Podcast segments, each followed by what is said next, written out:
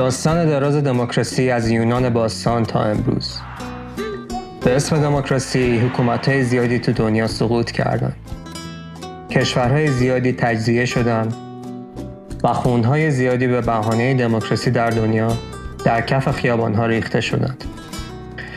به اسم دموکراسی انتخابهای زیادی در دنیا برگزار شده که معمولا برای کشورها بدون هزینه نبودند. ولی دموکراسی چه مخالفان بزرگی در تاریخ داشته؟ مخالف اول سقرات یکی از بزرگترین فیلسوفای تاریخ که مخالف سرسخت دموکراسی بود و جالبتر این که به سبک کاملا دموکراتیک به خاطر عقایدش جامی پر از زهر و نوشید و مرد. او معتقد به وجود یک خدای یگانه بود و البته به زندگی پس از مرگ ایمان داشت.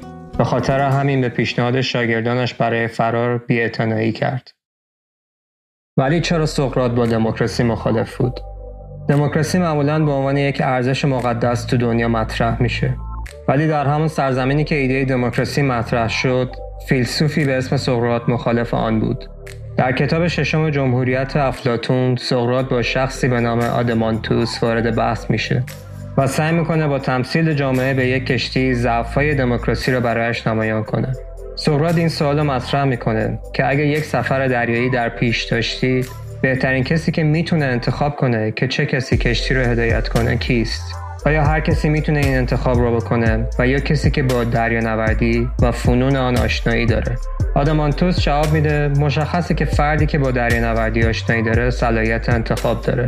و سقراط در جواب می‌گوید پس چرا ما فکر می‌کنیم که هر کسی صلاحیت اینو داره که قضاوت کنه؟ که چه کسی رهبر بهتری برای یک کشور و یک جامعه است؟ سقراط عقیده داشت که برای رأی دادن باید مهارت آن را کسب کرد. رأی دادن یک توانایی ذاتی نیست. مثل هر مهارت دیگه ای مردم نیاز دارن که آموزش آن را ببینند. درست مثل گرفتن گواهینامه رانندگی که شما یک دوره ای رو میگذرونید تا در نهایت به اثبات برسونید صلاحیت رانندگی رو دارید. و طرز رانندگی شما برای اعضای دیگر جامعه خطرناک نیست. ما برای انجام هر کاری آموزش آن را می‌بینیم ولی جالبه که برای رأی دادن که سرنوشت یک جامعه و یک سرزمین رو تعیین می‌کنه نه تنها آموزشی ندیدیم بلکه تحت تاثیر عوامل بیرونی قرار می‌گیریم و رأی می‌دهیم و یا رأی نمیدیم به عقیده سقراط رأی دادن همه شهروندان بدون آموزش لازم همانقدر غیر مسئولانه است که سپردن انتخاب ناخودآگاه کشتی به کسی که از دریا هیچ نمی‌داند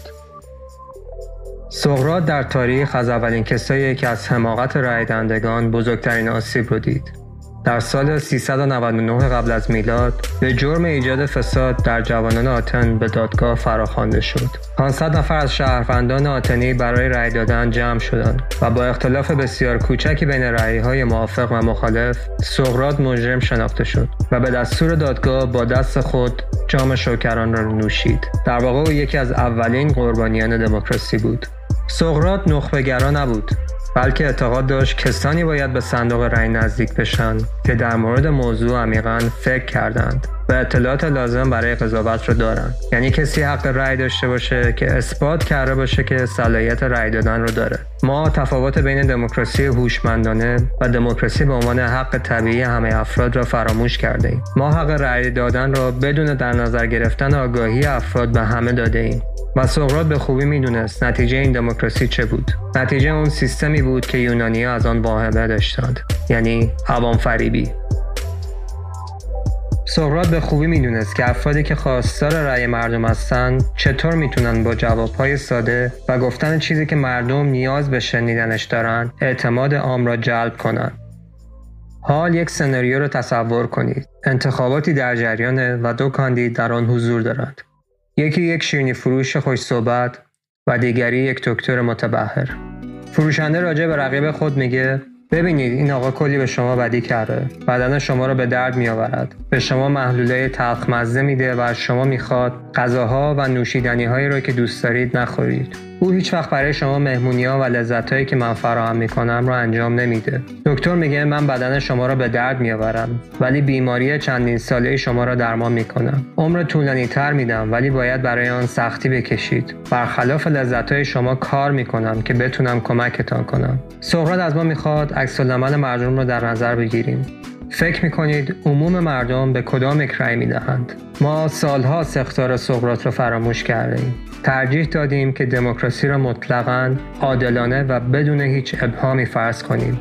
در حالی که باید بدانیم دموکراسی فقط در حد سیستم آموزشی جامعه‌ای که در آن اتفاق میافتد کاری دارد. در نتیجه ما خیلی اوقات بسیاری از همان فروشندهای چرب زبان و تعداد بسیار کمتری از دکترها را انتخاب کرده ایم اگر البته اجازه داده شده باشه که دکتری در انتخابات کاندید شده باشه. دموکراسی در ایران. در ایران اولین بار بحث دموکراسی اونطوری که در تاریخ ذکر شده بعد از مرگ بردیه دروغین شکل گرفت. رؤسای هفت خانواده بزرگ پارسی پس از سرنگونی بردیه دروغین دور هم جمع شدند تا در مورد آینده امپراتوری ایران تصمیم بگیرند. در این نشست سه نظریه مطرح شد. اوتانس از ایده دموکراسی حمایت کرد و از سیستم تک نفره پادشاهی به شدت انتقاد کرد. به نظر او زمان حکومت یک نفر بر اکثریت مردم تموم شده بود و قدرت یک نفر باعث غرور کاذب و سقوط یک پادشاه میشه. او برای تایید حرفاش از سقوط کمبوجیه مثال زد. پس معتقد بود مردم باید حاکمان خودشون رو انتخاب کنند. از طرف دیگه مکابیز ضمن تایید انتقادات اوتانس به نظام پادشاهی از نظام اولیگارشی دفاع کرد. ولی به اینکه امور کشور به طبقه عام واگذار بشه مخالفت کرد. به نظر او توده مردم مشتی افراد بی و پا هستند که به اهمیت کشورداری آگاه نیستند. او واگذاری حکومت به مردم را بیحاصل می‌دونست و اعتقاد داشت حداقل فرمانرواهای مغرور و خودسر دارای تدبیر و اندیشه هستند. ولی اقدامات طبقه عام همیشه بیهوده و خام بوده. به نظر او دموکراسی برای کشوری مثل ایران خطرناک خواهد بود. چون اگه حکومت دست بدخواهان ایران بیفته چیزی از این امپراتوری باقی نخواهد ماند. به نظر مکابیز باید افراد صالح این سرزمین را انتخاب و اختیار امور را به دستشان سپرده بشه. او البته همین انجمن هفت نفره را جزو این دسته می‌دانست. اما داریوش از نظام پادشاهی دفاع کرد و چون نظر چهار نفر دیگر حاضر در جلسه هم موافق با داریوش بود در نهایت نظام پادشاهی در ایران تداوم یافت. داریوش بزرگ معتقد بود که مردم صلاحیت انتخاب رهبری کشور را ندارند ولی با یک حکومت چند تنی هم موافق نیست. چون اختلاف نظر بین اعضای حکومت در نهایت باعث کند پیش رفتن امور کشور خواهد شد و البته رقابت بین اعضا برای قدرت بیشتر داشتن باعث به وجود آمدن چند صدایی در حکومت و در نهایت ضعف سیستم و هرج و مرج خواهد شد. پس به نظر او روش پادشاهی با وجود اینکه نقص نیست ولی از دو مدل حکومت دیگه بهتره. مخصوصا زمانی که پادشاه توسط نخبگان انتخاب بشه و امور او تحت نظر باشه. در نهایت داریوش با پیش کشیدن اسم کوروش بزرگ و اینکه بزرگی و آزادی ایران مدیون یک شخص مانند کوروش است پیشنهاد می‌دهد که رسم پادشاهی همچنان ادامه داشته باشه. مبارزه برای دموکراسی در تاریخ معاصر ایران به اوج خودش رسید. مخصوصا در زمان انقلاب مشروطه اوایل دهه سی و اواسط دهه پنجاه که با سقوط حکومت پهلوی آرزوی اوتانس به حقیقت پیوست و مردم برای اولین بار در انتخاباتی به سبک غربی شرکت کردند تا رئیس جمهور خود را انتخاب کنند. از اون سال انتخابات زیادی برگزار شد که در پایان دوره 8 ساله هر رئیس جمهور بدون در نظر گرفتن اینکه آن شخص از کدام جریان سیاسی حمایت می کند معمولا مردم از انتخاب خود راضی نبودند و حتی این رئیس جمهور را با حاکمیت هم به مشکل خوردند. انتخابات در جامعه ایران همیشه پیچیدگی های خودش رو داشته. به خاطر اینکه مردم با فاصله های مختلف طبقاتی فرهنگی سواد مذهب و زبان در کنار هم زندگی می کنند مثلا اگر یک کاندید از یک استان خاص در انتخابات حضور داشته باشه اکثر مردم آن استان به اون کاندید رأی می‌دهند. افراد متوسط رو به پایین جامعه به رئیس جمهوری که وعده های بیشتر اقتصادی بده رأی می‌دهند. افراد متوسط جامعه در شهرهای بزرگ خواهان آزادی های اجتماعی و هنری بیشتری هستند و افراد مذهبی دنبال فردی به ظاهر معتقد به اصول مذهبی.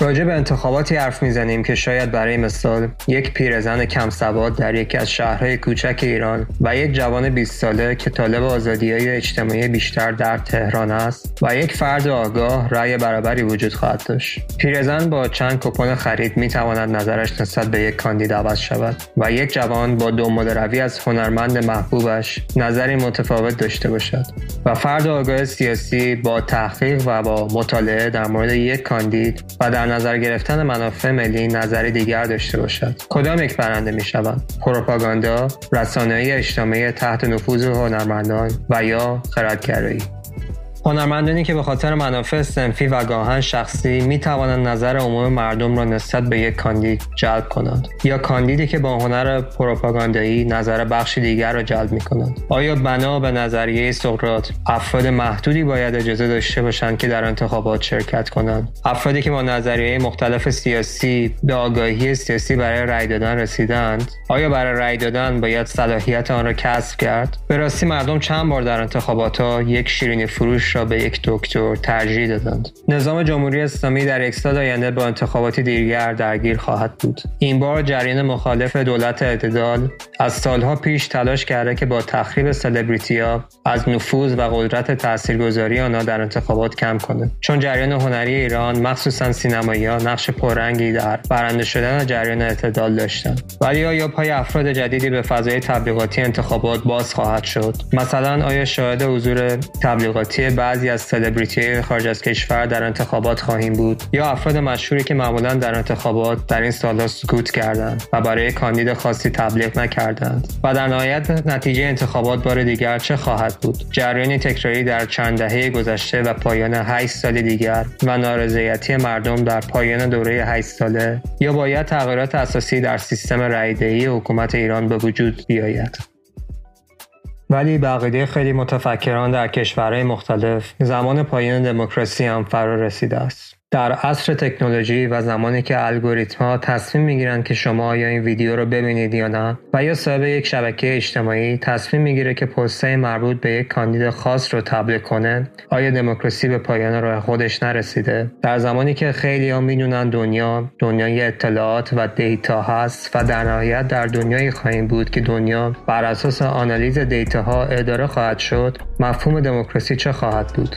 در صورتی که مرگ دموکراسی در خیلی از کشورهای غربی مهرز شده آیا مبارزه برای دموکراسی در ایران کنونی و هر کشوری بی مفهوم نخواهد بود؟ دموکراسی که اسمش معمولا در کنار آزادی قرار گرفته ولی می‌دونیم که تکنولوژی روز به روز آزادی انسانها را محدودتر خواهد کرد و انسان خیلی بیشتر از قبل تحت نظر حکومت ها و فراحکومت ها خواهد بود.